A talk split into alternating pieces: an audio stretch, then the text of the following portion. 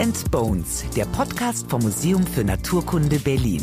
Wissen aufs Ohr in Kooperation mit der Berliner Sparkasse. Und wenn man sie dann aufhebt, merkt man plötzlich, oh Gott, wo kommt denn dieser ganze Schleim her? Der war doch vorher nicht da. Das ist eben der Abwehrmechanismus, um zum Beispiel Vögel auch davon abzuhalten. Wenn die merken, denen wird der Schnabel letztendlich verklebt, dann spucken sie das auch lieber wieder aus. Folgt der Schleimspur und ihr werdet sie finden. Schnecken. Entschleunigt gleiten sie durchs Leben, bekannt für ihren Schleim und ihren Hang zu saftigen Salatblättern. Mindestens 43.000 verschiedene Arten gibt es. Es sind faszinierende Geschöpfe, die vielfältiger kaum sein könnten. Und zwischen Schleim und Salat verbirgt sich Wissen, das uns nur eine echte Schneckenexpertin verraten kann. Dr. Nora Lendke-Maas ist Malakologin, genauer Weichtierexpertin und arbeitet als Digitalisierungsmanagerin am Museum für Naturkunde Berlin. Ihre Forschungsreisen lassen einen von Neid erblassen. Sie hat Schnecken da gesammelt, wo andere Urlaub machen. In Australien, Thailand, Kalifornien oder auf den Azoren. 2021 hat Nora ihre Doktorarbeit über die Brotierschnecke aus Thailand fertiggestellt. Mit wem könnten wir uns also besser über unsere schleimigen Gesellen unterhalten? Fahrt eure Fühler aus. Hier kommt weder schleimig noch langsam unser Host Lukas Klaschinski. Schleimer mag keiner. Bei Schnecken können wir da mal ein Auge zudrücken. Was macht sie so besonders und warum sind sie so schleimig? Ja, also das ist eine gute Frage. Was macht sie besonders? Also Schnecken sind wahnsinnig faszinierend, weil sie eigentlich eine der erfolgreichsten Tiergruppen der Evolution sind. Das möchte man gar nicht immer so, so glauben, weil sie nicht immer so präsent sind. Aber es gibt ungefähr 70.000 beschriebene Schneckenarten bisher. Ich habe da nochmal nachgeguckt. Auf Mollusca Base zum Beispiel kann man sich das ganz gut angucken. Da gibt es im Moment 85.000 Einträge. Da sind aber Synonymie und nicht mehr ganz aktuelle Namen. Schätzungen geben aber hoch hoch bis zu einer Artenzahl von ungefähr 200.000 Arten. Und sie sind weltweit verbreitet. Also es gibt sie auf dem Meeresgrund, es gibt sie im Regenwald, selbst in Wüsten gibt es Schnecken. Hier bei uns natürlich vor der Haustür, jeder kennt sie. Sie sind eben sehr anpassungsfähig.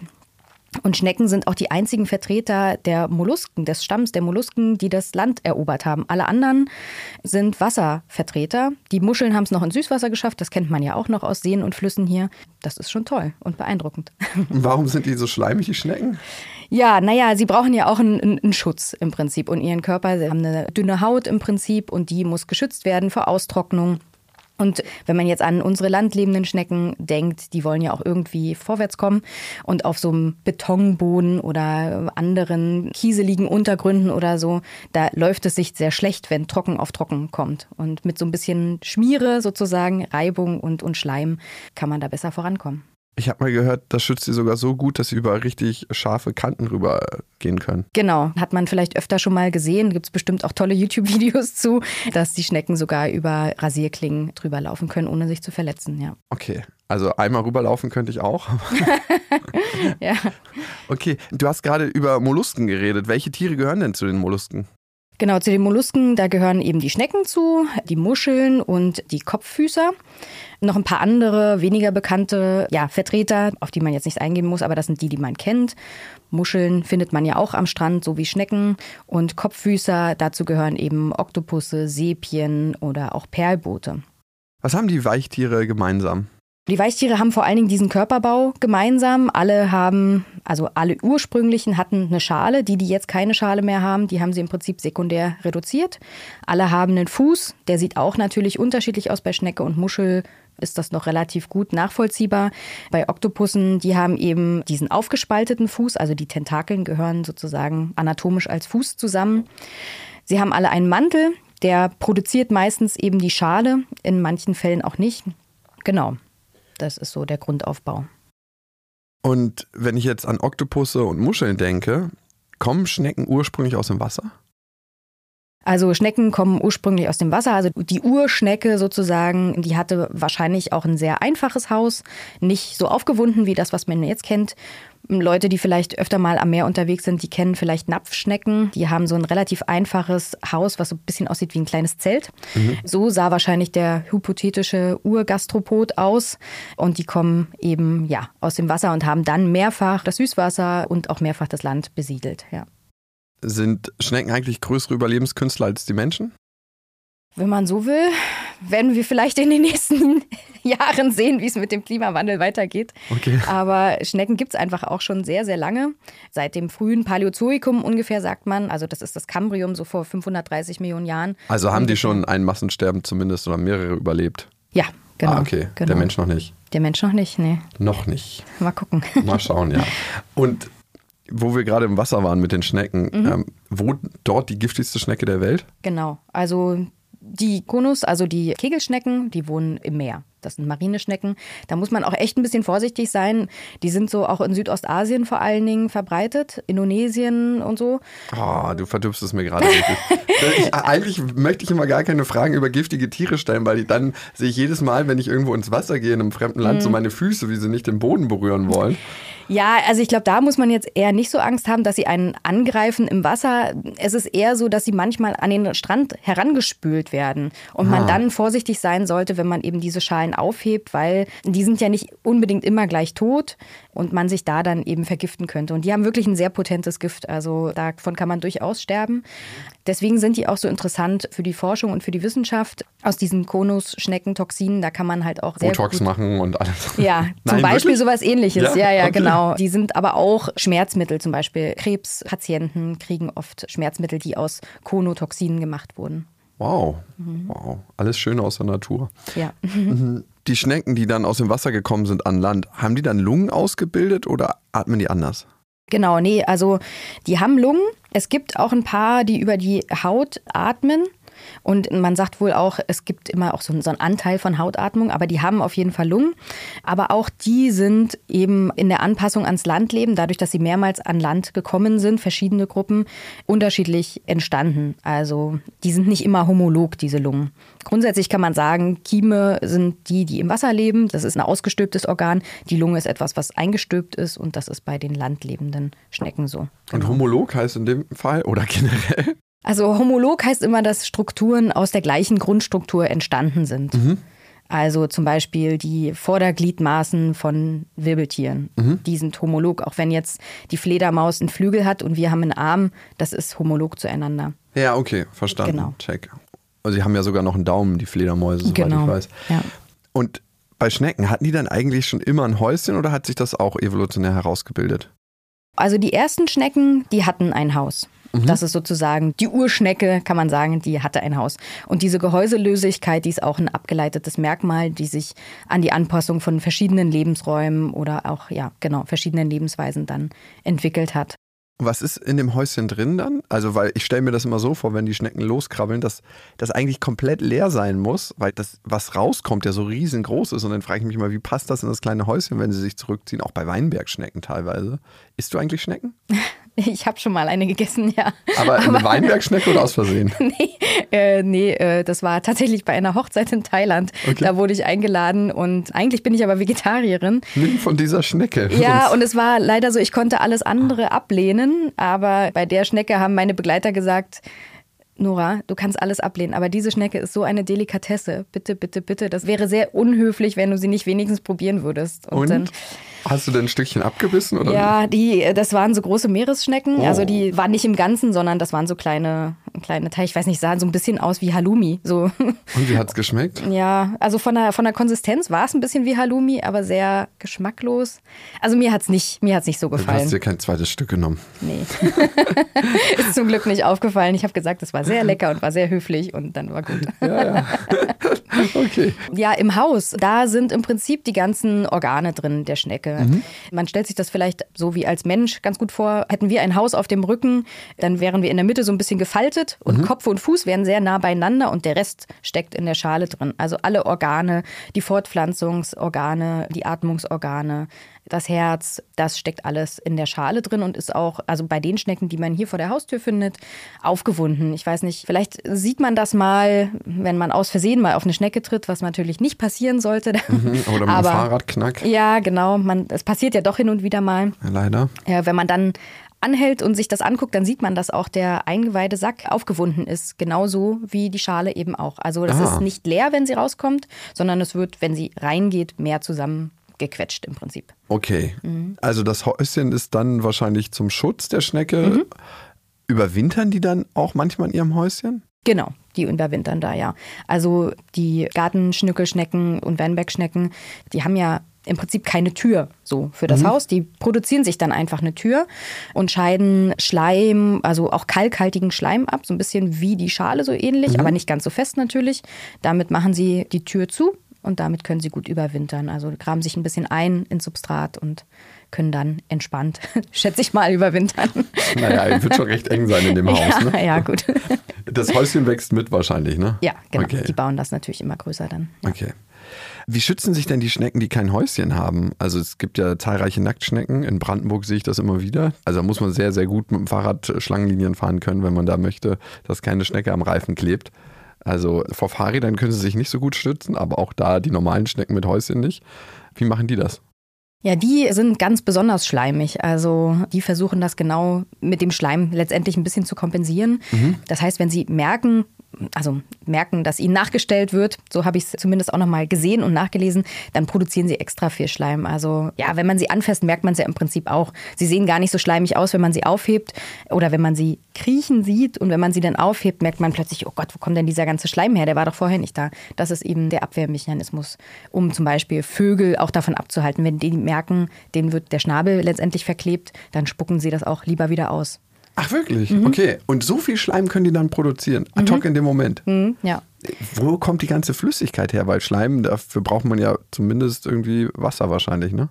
Ja, genau. Also ja, sie müssen halt immer natürlich auch in einer feuchten Umgebung leben. Also die fahren also nicht in Sommerurlaub und nee, absolut gar nicht. nicht. Nee, sie gehen nicht so gerne ins Licht und haben natürlich auch lieber Rückzugsräume, die eben feucht sind. Weiß ich nicht, wenn man jetzt so Steine aufeinander oder mhm. Holz, Kompost, sowas mögen sie natürlich gerne. Und so ein trockener Sommer ist dann sehr gefährlich für die Schnecken, ne? So ein richtig, richtig trockener Sommer. Oder verstecken die sich gut und kommen dann raus, wenn es das eine Mal regnet? Genau, ja. Also sie kommen dann erst raus natürlich, wenn es regnet und wenn es denen passt. Im Prinzip ist das für eine Schnecke, ja, wenn es denen zu kalt ist, buddeln sie sich ein. Wenn es denen zu warm ist, buddeln sie sich auch ein. Also sie kommen nur dann raus, wenn sie sich wohlfühlen. Genau. Und ja, so ein heißer Sommer ist natürlich nicht so toll für die. Sein Zuhause immer dabei zu haben, ist einfach praktisch. Die Hausschnecken haben den Hashtag Vanlife quasi erfunden. Wenn es draußen ungemütlich wird, ist das aber auch der einzige Weg, sich zu schützen. Denn wegrennen ist nicht. Man kann dem Feind quasi einfach die Tür vor der Nase zuknallen. Nur manchmal reicht das nicht. Kleinere Angreifer, wie zum Beispiel Ameisen, schaffen es trotzdem hinein. Und wenn das passiert, dann kommt Plan B. Die Weinbergschnecke zum Beispiel schäumt vor Wut. Sie bläst ihre Atemluft in den dünnflüssigen Schleim und schäumt ihn so auf. Die Ameise weiß dann vor lauter Schaumparty nicht mehr, wo oben und unten ist und lässt von der Schnecke ab. Das alles geschieht nicht still und heimlich. Die Weinbergschnecke gibt dabei auch Zischlaute ab. Und ihre nahe Verwandte, die Grunzschnecke, kann das noch toppen. Ihr Name ist Programm Sie grunzt, indem sie Luft aus ihrem Atemloch presst. Grund genug, sich zur Wehr zu setzen, hat sie auch. In Südfrankreich ist die kleine Grunzschnecke eine Delikatesse. Wie bemerken Schnecken eigentlich Gefahr? Sehen die gut? Also Schnecken haben Augen. das mhm. ist schon mal wichtig. Die können aber ganz unterschiedlich ausgeprägt sein. Wir haben ja echt sehr, sehr viele Schneckenarten. Da gibt's halt einfach aufgebaute Grubenaugen. Bei Napfschnecken, was ich ja vorhin schon sehr ursprüngliche Schneckenart, die können eben mehr oder weniger jetzt hell-dunkel sehen. Vielleicht noch ein bisschen Richtung. Da ist nicht ganz viel. Und die Weinbergschnecken, die wir sehen, die haben schon echt ein sehr hochentwickeltes Auge. Das hat sogar eine Linse mit Hornhaut. Also die können sehen, auf jeden Fall hell-dunkel. Schwer zu sagen, wie gut es wirklich ist, ob es jetzt auch Umrisse oder sowas letztendlich auflösen kann. Aber auf jeden Fall dient es auch zur Orientierung, das ist ganz klar. Und Oktopusse, wenn wir jetzt weitergehen in Molluskenstammen, die sind ja schon fast die Oktopusaugen fast so gut wie Menschenaugen. Also die sehen ja wirklich richtig gut. Mhm. Und wie steht es ums Hören und Fühlen? Also hören können sie nicht, haben keine Ohren in dem Sinne oder nichts, um, um das wahrzunehmen, aber sie spüren Vibrationen. Mhm. Und das merkt man ja auch, wenn man sich ihnen nähert, auch auf dem Boden, dann merken die natürlich die Vibrationen, ziehen sich dann instinktiv zurück. Wenn wir schon beim Fressen sind und äh, gefressen werden, was fressen Schnecken selber? Also viele Schnecken sind Vegetarier, aber manche essen eben auch Aas oder sind sogar räuberisch unterwegs. Wie die Konusschnecken, also die Kegelschnecken, die wir vorhin schon hatten, die können sogar aktiv Fische jagen. Also alle Schnecken haben diese Radula, die Raspelzunge, mit der sie eben Nahrung aufnehmen. Mhm. Aber bei verschiedenen Schneckenarten und Gattungen sind die je nachdem umgebaut. Und bei den Konusschnecken. Die haben einen kleinen Giftpfeil, den können sie abschießen, aktiv auf einen Fisch. Sie nähern sich dem. Manchmal entlassen die sogar noch betäubende Substanzen ähm, ins Wasser, damit der Fisch nicht wegschwimmt. Der kann sich dann nicht bewegen. Dann schießen sie den Pfeil los. Der ist tatsächlich auch an so einer kleinen Schnur, sage ich mal dran. Genau. Und dann können sie den ganzen Fisch aufnehmen und verdauen. Und wie funktioniert das mit der Verdauung bzw. mit der Ausscheidung, wenn sie fressen? Weil ich habe mal gehört, dass äh, der Anus sich bei Schnecken nicht wie bei uns quasi da befindet, wo er sich befindet, sondern woanders. ja. Das ist ja. mal zwischen den Pobacken. Okay, jetzt habe ich es.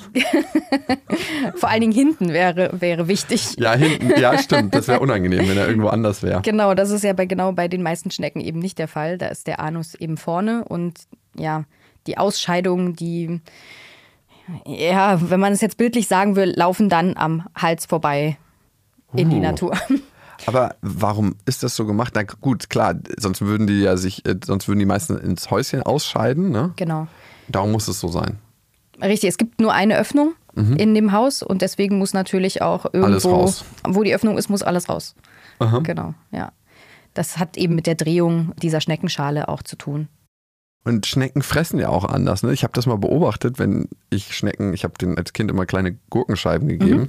dass da wie so eine Art kleiner Dolch rauskommt. Also die haben auf jeden Fall keine Zähne, ne? Naja, doch, man sagt schon Zähne, ah, aber okay. nicht so wie bei uns, mhm. sondern die Raspelzunge ist wie bei uns die Zunge und da drauf befinden sich kleine Zähnchen und die werden über den Boden geschabt. Im Prinzip wie, ja, wie mit einer Kelle, wenn man das jetzt so sich vorstellt, können die mit diesen Zähnchen am Untergrund abschaben, eben auch an der Gurke und dann hinterlassen sie da kleine Vertiefungen im Prinzip drin. Ja. Ist das wie mit so einer Säge, dass sie das dann aussägen oder wie kann man sich das, also... Oder wie so ein kleiner Dolch, wie so eine kleine Schippe, die das so wegnimmt? Eher wie eine Schippe. Ah, genau. Ah, okay. Eher wie so eine, oder wie, wie eine Hake. Ah, wie eine ja. Hake mit, mit ähm, glattem Untergrund sozusagen, dass sie da was. Okay, dann ist ja. ja auch gleichzeitig so ein bisschen gekaut, ne? Genau, also es ist schon ein bisschen zerkleinert. Sie haben ja keine, keine Kaumuskeln oder keine, keine Zähne, um es weiter zu zerkleinern. Sie müssen es eben dann schon so klein wie möglich aufnehmen, letztendlich, ja. Okay, alles ist ein bisschen anders bei Schnecken, auch die Paarungsform. Ja, Schneckenpaarung, da gibt es echt viele verrückte Beispiele. Ja, genau. Also bei den Paarungsformen, da würde ich mal sagen, konzentrieren wir uns auf die Schnecken vor der Haustür. Mhm. Äh, da können wir uns das vielleicht auch ein bisschen besser vorstellen alles. Also ähm, ich fange mal an mit der Weinbergschnecke. Die sind Hermaphroditen, das heißt, sie sind immer Männchen und Weibchen gleichzeitig. Und bei der Paarung tauschen sie gegenseitig die Samenpakete aus. Also beide Schnecken werden gleichzeitig befruchtet. Okay, also ist es quasi so, dass Mann und Frau sich trifft in einer Verpaarung und Frau und Mann. Mensch. Genau, richtig. Also auf der einen Seite so, auf der anderen Seite so, gleichzeitig. Wie macht sehr man das progressiv. Ab? Also passiert das tatsächlich gleichzeitig, weil sonst müssten die Schnecken ja untereinander kommunizieren können und sagen, hey, jetzt bin ich der Mann und du die Frau. Genau, nee, die machen das einfach gleichzeitig und da sind auch durch die Windung ähm, der Körper, so wie sie sich miteinander verschlingen, passiert da auch nichts. Also das ist wirklich das Samenpaket des einen geht zum anderen und wieder andersrum. Also das ist, wird auch sichergestellt, dass es wirklich ausgetauscht wird. Okay. Aber eigentlich das Interessante bei den Weinbergschnecken ist gar nicht der Fakt, sondern dass sie Liebespfeile besitzen. Das ist was ganz Abgefahrenes. Mhm. Die machen kleine Kalbpfeile, wie so, die sehen fast so ähnlich aus wie die umgebaute Radula der Konusschnecken also der Kegelschnecken, mhm. aber hat eine ganz andere Funktion und ist natürlich auch nicht aus der Radula gemacht, sondern die bilden einfach diese Kalkpfeile und schießen die aufeinander ab. Das sieht äh, sehr witzig aus und teilweise kann man es auch wirklich mit dem Auge beobachten, dass da was drinsteckt bei denen in der Seite. Und die Theorie sagt, dass da Hormone dran sind, die das den eigenen Spermien, also dem von demjenigen, der den Pfeil abgeschossen hat, erleichtern, die Eier des anderen Partners zu befruchten wäre im Club oder in der Diskothek eine ziemlich komische Methode. Mhm. ja, ist schon ein bisschen, bisschen fies. Also Und wenn Schnecken immer beides sind, also Twitter dann müssen sie sich ja eigentlich auch recht schnell vermehren. Ne? Wie viele Eier legen denn Schnecken so im Jahr? Also im Jahr, oh Gott, im Jahr ist das ist das ist echt schwierig zu sagen. Also pro Eiablage habe ich mal nachgeschaut, weil das ist gar nicht so einfach zu sagen. So Schneckengelege sind immer ungefähr 50 bis 200 Eier groß, Oh, aber die okay. können natürlich mehrmals auch im Jahr Eier ablegen. Aber es gibt zum Beispiel auch die Fechterschnecken, das sind Marineschnecken, Strombus, die sind sehr schön, die, die kennt man, glaube ich, auch so. Das sind so typische Mitbringsel auch aus dem Urlaub, glaube ich, so eine dekorativen Schnecken. Die bilden Laichschnüre und da können sogar bis zu 460.000 Eier enthalten sein. Also ist sehr unterschiedlich. Und wenn Schnecken in der Lage sind, so viel Eier abzulegen, müsste es ja eigentlich überall wimmeln von Schnecken, aber es gibt wahrscheinlich auch genügend Fressfeinde, ne? Wer gehört dazu? Es gibt einige Fressfeinde, genau. Vor allen Dingen sind das natürlich Singvögel auch, also Drosseln zum Beispiel.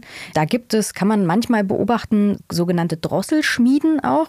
Die sammeln sogar dann diese zerbrochenen Schneckenarten zu einem großen, ähm, also da, wo sie sie verzehren im Prinzip, da werden diese Schneckenschalen aufgehäuft. Das heißt, sie suchen sich oft einen großen Stein, knacken die Schnecke da auf und dann entstehen da so große Berge. Mahnmale für, Mahnmal- für ja, andere genau. Schnecken. Genau, aber es gibt auch ganz viele andere, also Käferarten, Spinnen, die Leuchtkäferlarven, die fressen Schnecken und Schneckengelege, Igel natürlich auch. Also sind die nicht so weit oben in der Nahrungskette.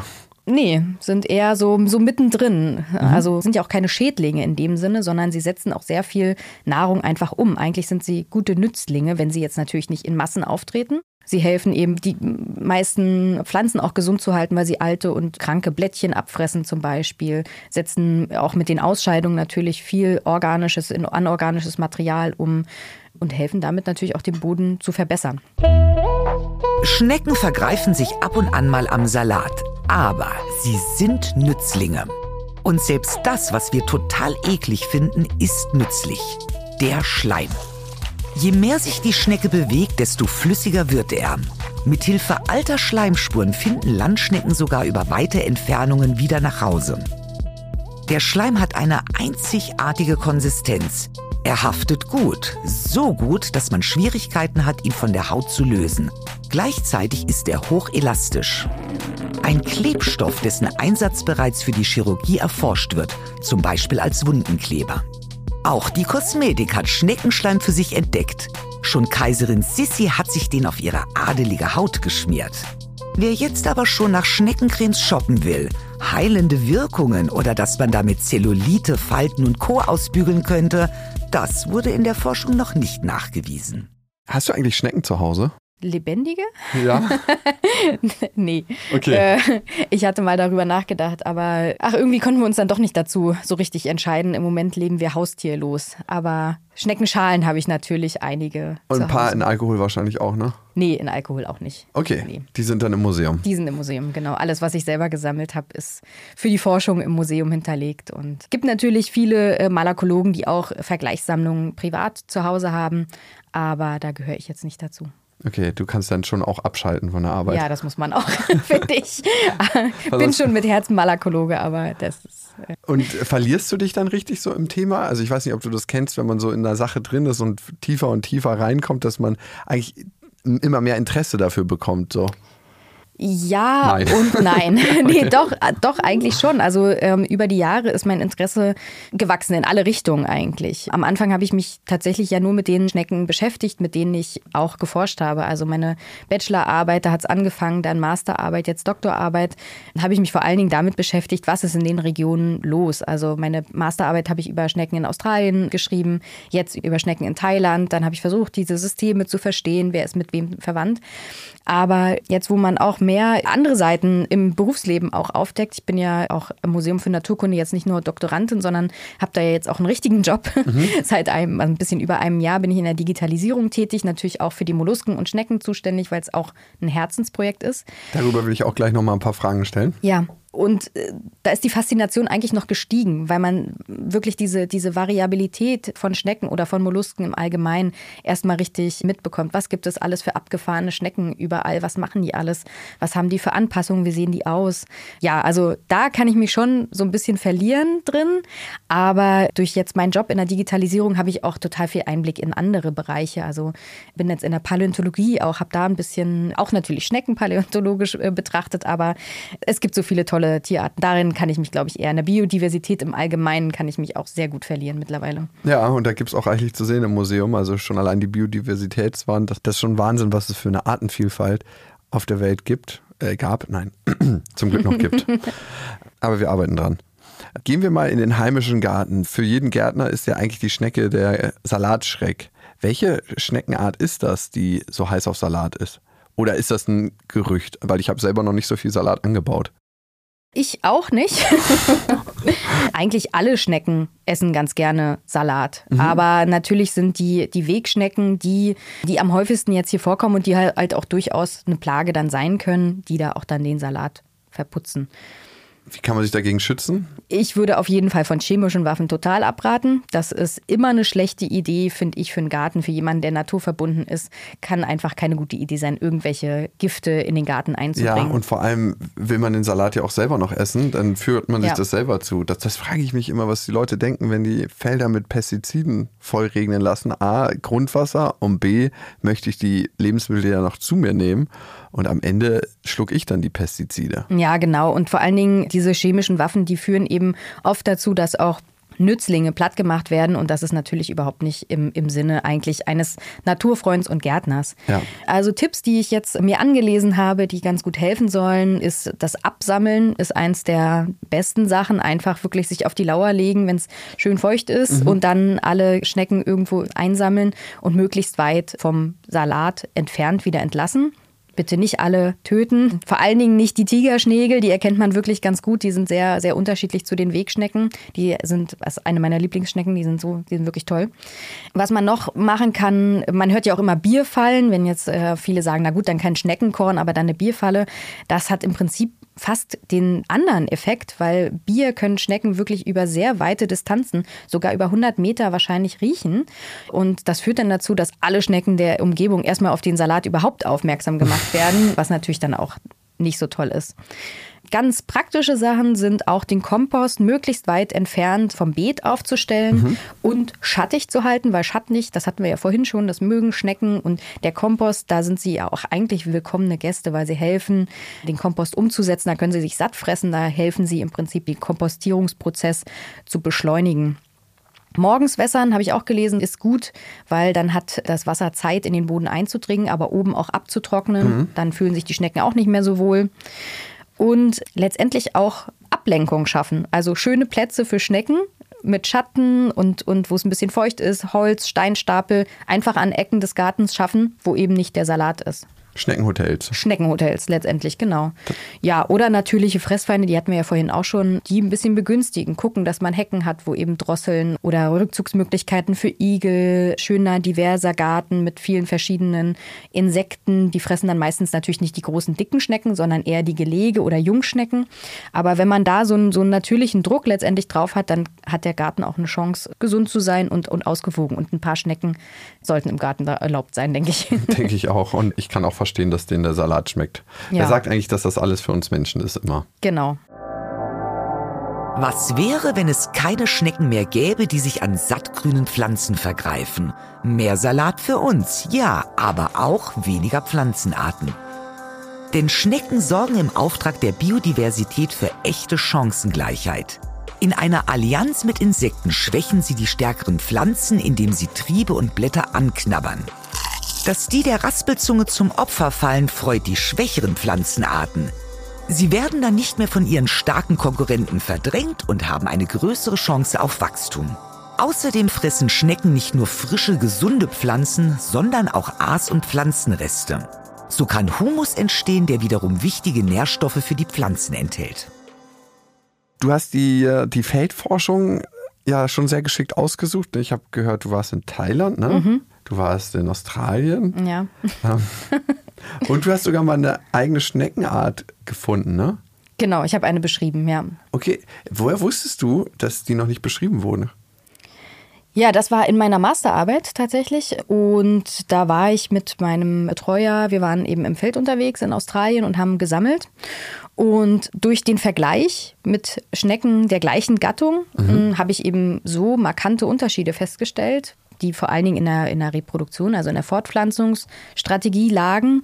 Dann habe ich sie noch genetisch untersucht und gesehen, dass sie relativ weit entfernt auch sind von den ursprünglichen Schnecken. Ja, und dann habe ich sozusagen darüber ein, ein Paper geschrieben mit mhm. meinen Kollegen zusammen und gesagt, das ist so anders, dass ich sie nicht zu den Schneckenarten packen kann, die es schon gibt, sondern dass ich dafür eine neue Art beschreibe. Und was ist das für ein Gefühl, wenn man so eine neue Schneckenart entdeckt? Ist das dann so ein heroisches Gefühl, als ob man irgendwie in einem alten Anorak einen 200er-Schein findet? das schön wäre es, ja. Also im Nachhinein ja. es okay. ist natürlich schön, wenn man auch sagt, ja, ich habe mal eine Schneckenart beschrieben. Fühlt man sich natürlich gleich auf den Spuren von Darwin und Linné oder mhm. so. Man ist jetzt auf einmal ein großer Biologe. Aber der eigentliche Prozess, also es gibt da nicht diesen Heureka-Moment, wo man sagt, ah, das ist eine neue Schnecke, sondern es ist eher so, ah, oh, hier ist was anders, da ist was anders. Wie puzzelt man das zusammen? Kann man es begründen, kann man es nicht begründen? Das sind also viele Stunden des Hin- und Her-Überlegens Analysierens von Daten und gucken, ob man genug Hinweise oder genug Evidenzien dafür hat, dass man eben diese Aussage treffen kann. Mhm. Und letztendlich entscheidet man sich dann irgendwann, hat man es oder hat man es nicht. Und dann sagt man, na gut, dann probieren wir das mal so zu begründen. Genau. Und hast du die dann nach dir benannt? Ganz. nee, das darf man gar nicht. Nee, okay, nee. gut. Wie, wie heißt die Schneckenart denn? Die heißt Sermyla cupaensis. Was bedeutet das? Äh, Semüla, das ist die äh, Gattung, die es schon gab, mhm. die eben auch in Südostasien vorkommt, also in Südostasien bis in Australien. Und Cooperensis heißt sie, weil sie auf Sulawesi im Cooper River gefunden wurde. Also ah, okay. die Schnecke aus dem Cooper River, so heißt es. Am Museum, hast du ja gerade auch schon erzählt, arbeitest du ja als Digitalisierungsmanagerin. Das heißt, du nimmst dich Sammlungen an, die noch nicht erschlossen wurden. Wie genau kann ich mir da deine Arbeit vorstellen? Also ja, das ist eine ziemlich komplexe Arbeit. Man kennt das Museum und weiß, wie groß es unten schon ist und die Ausstellung und was da alles schon drin steht. Aber natürlich hinter den Kulissen, das glaube ich, haben ja auch meine Vorredner hier oft unter Beweis gestellt, äh, gibt es noch so viel zu entdecken. Viel mehr ist da ja. eigentlich auch an Fläche. Ne? Sehr, sehr viel mehr, das ja. Das ist der Wahnsinn. Ich äh, schleiche ja manchmal in den Räumen, die abgeschlossen sind, rum und es ist erstaunlich und deswegen muss auch immer wieder mal die Ausstellung rotieren, damit mhm. man alles zeigen kann, was es eigentlich gibt. Ne? Genau. Genau. Und das digitalisierst du. Genau, also das wollen wir alle mit unserem Team und natürlich das ganze Museum, die Sammlungsmitarbeiterinnen, die sind natürlich da auch an vorderster Front daran interessiert, die Sammlung zu erschließen. Es ist einfach das Problem, dass es, oder das Problem, das Schöne, aber auch, ähm, dass wir so viele Objekte haben, für die ein Menschenleben gar nicht ausreicht, um sie zu inventarisieren. Mhm. Und deswegen hat das Museum ja jetzt diese Strategie im Prinzip aufgesetzt, zu sagen, okay, wir bündeln jetzt unsere Ressourcen und gehen mal darauf und wollen wollen am Ende einen Katalog haben, wo wir mal den, den Gesamtüberblick über die Inventare des Hauses letztendlich haben. Und äh, genau, da gehe ich in die verschiedenen Sammlungen, bespreche mit den Mitarbeiterinnen und Mitarbeitern, was braucht ihr, was wollt ihr, natürlich auch mit den wissenschaftlichen Leitungen, die die Sammlung wissenschaftlich auch betreuen. Mhm. Und es gibt eben verschiedene Ansätze. Und jeder Wissenschaftler hat einen anderen Fokus. Und natürlich die Fokusobjekte, die müssen auch tiefer erschlossen werden. Da muss äh, sehr viel mehr Arbeit reingesteckt werden, damit die für die Forschung dann auch ultimativ von Wert sind. Mhm. Der Rest der Sammlung ist natürlich aber auch von Wert. Es gibt überall auf der ganzen Welt irgendwelche Forscher, die an bestimmten Objekten, Tiergruppen, äh, Pflanzenarten oder so forschen. Und um das verfügbar zu machen, wollen wir im Prinzip die ganze Sammlung auf ein Grunderschließungsniveau bringen, dass Forscher nachgucken können, was habt ihr und gezielter auch nachfragen können. Das reduziert zum Beispiel auch Reisen. Dann können Forscher aus der ganzen Welt eben anfragen und sagen, hier, ich habe das Foto gesehen, könnt ihr mir das nochmal in der und der Weise genauer fotografieren, kann ich es mir ausleihen und erst wenn das alles nicht reicht, dann können sie ja trotzdem noch zu uns kommen und sich live angucken. Ah, okay, verstanden. Und wie digitalisiert man dann eigentlich Weichtiere? Also wie kann ich mir das vorstellen? Kommen die in den Scanner? Genau, wir haben jetzt sozusagen eine neue Apparatur zusammen mit dem Fraunhofer Institut in Magdeburg entwickelt. Das ist der Molluskenscanner. Wir haben ihn auf den Namen Dora getauft. Warum Dora? Nach Dora Gudan. Das war eine Berliner Malakologin. Weil wir ah. jetzt mit der Molluskensammlung anfangen, auch haben wir ihn so benannt. Und mit dieser Apparatur wollen wir relativ schnell Belegfotos eben von der Molluskensammlung machen. Und letztendlich ist es ein mittelgroßer Kasten, mit verschiedenen Objektfeldern, auf die man die Schnecken in dem Fall, erstmal wir fangen mit Schnecken an und Muscheln, auflegen kann. Dann gibt es dort automatisierte Industriekameras, die Multifokus-Stacking machen können. Das heißt, in mehreren Fokusebenen Bilder erstellen und die dann zusammenrechnen, damit am Ende selbst von der rundesten Schnecke an allen Punkten ein scharfes Bild entsteht und das dann gemeinsam mit ein paar Metadaten abspeichern, also Daten zum Objekt. Ne? Gattung, Art, Fundort, sowas, was interessant für Wissenschaftler sein kann. Genau, ansonsten macht man einfach Fotos von paläontologischen Objekten zum Beispiel, reicht auch eine Fotostation aus mit Lichtern und einem normalen Objektiv oben und dann macht man standardisierte Fotos. Da muss natürlich immer ein Maßstab dabei sein, ein Color-Checker, wie man so sagt. Also was man in der Fotografie sonst auch so macht oder wie man sich in der Paläontologie eben sonst auch äh, standardmäßig Fotos macht. Und ihr habt auch einen ganz lustigen Projektnamen für das Ganze, ne? Ja, genau. Der Projektname ist Moby Dick. Warum? Ähm, Moby Dick? Das ist der Molluskenatlas, also MO, für Aha. Berlin und Brandenburg. Das ist ja. BB. Und das I ist für in und das Dick ist DIG in digitaler Form. Okay, gut. genau, also in diesem Projekt ist es erstmal das Ziel, die deutsche Hauptsammlung im Museum für Naturkunde aufzunehmen. Also alle heimischen Molluskenarten, die in unserem Museum sich befinden. Da ist natürlich ein Fokus auf Berlin und Brandenburg, aber im Weiteren haben wir natürlich auch Sammlungen aus Rügen oder so, natürlich vor allen Dingen auch aus dem ostdeutschen Raum. Und was wir damit machen wollen, ist einfach den Überblick zu bekommen. Was haben wir? Und der Forschungszweck oder das, was wir herausfinden wollen, ist, wie haben sich Verbreitungsmuster von heimischen Molluskenarten über die letzten Jahre verändert? Mhm. Weil unsere Sammlung, die ist teilweise 100 Jahre alt ungefähr. Also wir haben jetzt angefangen mit einer Aufsammlung vom Müggelsee und das wurde in den 40ern gesammelt. Und wenn wir die digitalisiert haben, wissen wir, okay, was hat Zwergel, so hieß der Sammler damals, in den 40ern am Müggelsee gesammelt? Und damit könnten wir natürlich heute dahin gehen und sagen, okay, er war ungefähr hier. Was hat er da gefunden? Wie sieht das Habitat jetzt aus? Der Mögelsee hat sich natürlich in den letzten 80 Jahren Bisschen auch verändert. extrem verändert. Genau. Ja. Was dazu führen kann, dass man Verbreitungsmuster eben aufdecken kann oder vielleicht auch Gefährdungen für bestimmte Molluskenarten sehen kann daran war. Wie sieht es denn mit invasiven Arten aus? Zum Beispiel im Müggesee oder generell in Deutschland. Ist das ein Problem? Ja, also invasive Art, das impliziert ja immer, dass es negativen Einfluss auf das Ökosystem letztendlich gibt.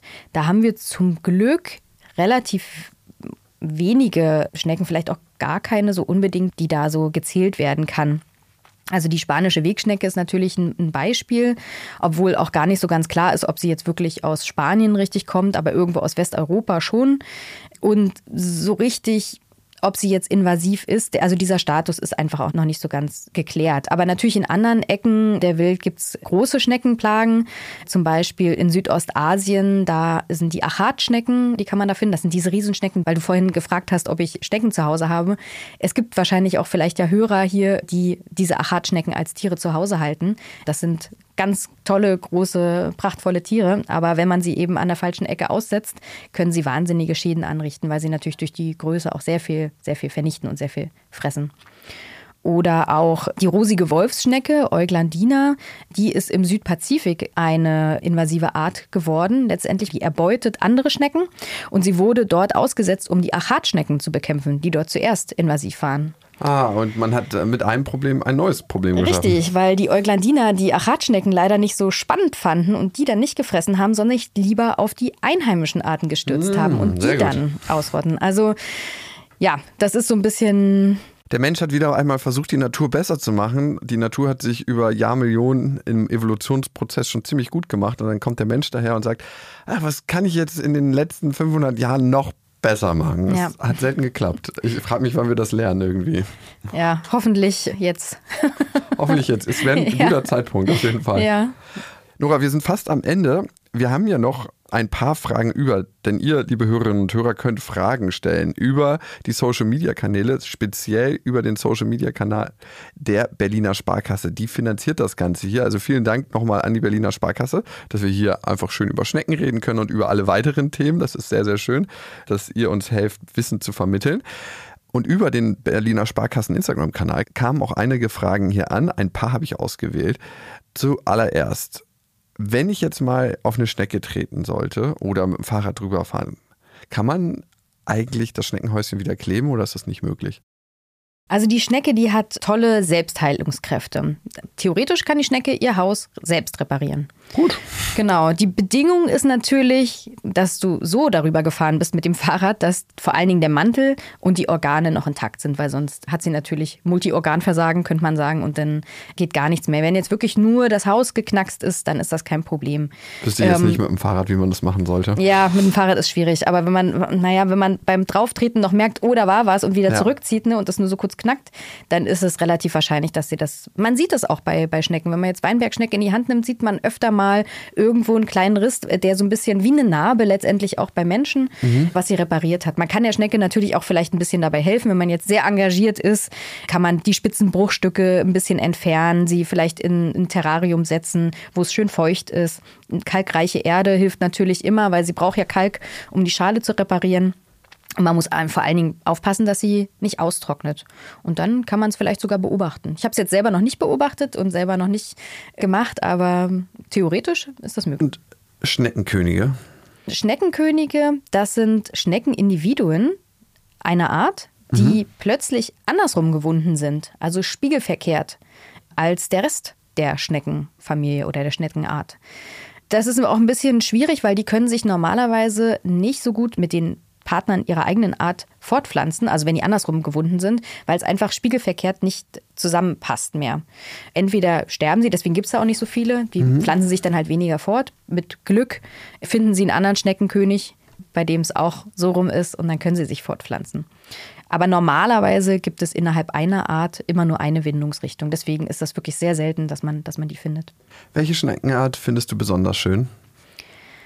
Also wir hatten ihn ja vorhin schon kurz bei der Fortpflanzung, den Tigerschnägel, den finde ich einfach ganz fantastisch, weil man ihn hier einfach auch vor der Tür findet. Der sieht toll aus. Es ist eine Nacktschnecke. Viele finden Nacktschnecken doof oder, oder eklig, aber der sieht einfach wahnsinnig schön aus. Der ist überhaupt nicht so, nicht so dick und kugelig wie die anderen Wegschnecken, sondern eher so langgezogen und ganz, ganz elegant, würde ich schon fast sagen. Und die Unterfärbung ist so, so gräulich und oben hat er wirklich so ein richtig tolles Tigermuster drauf. Sieht toll aus, hilft im Garten, ist wahnsinnig nützlich, frisst Gelege, andere Arten. Also ich habe schon viel im Freundes- und Verwandtenkreis für den Tigerschnägel Werbung gemacht und kriegt tatsächlich auch öfter mal dann immer über irgendwelche Kanäle, hier, guck mal, ich habe wieder einen gesehen oder so.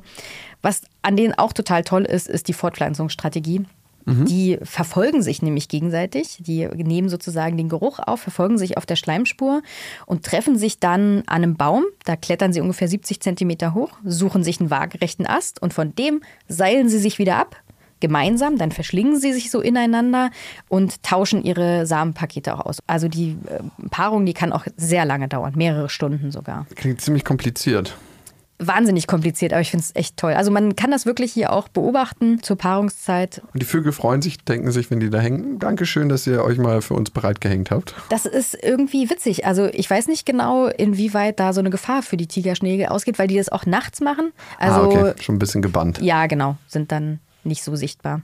Und eine, zweite Art, die ich auch ganz toll finde, ist die Lastenträgerschnecke.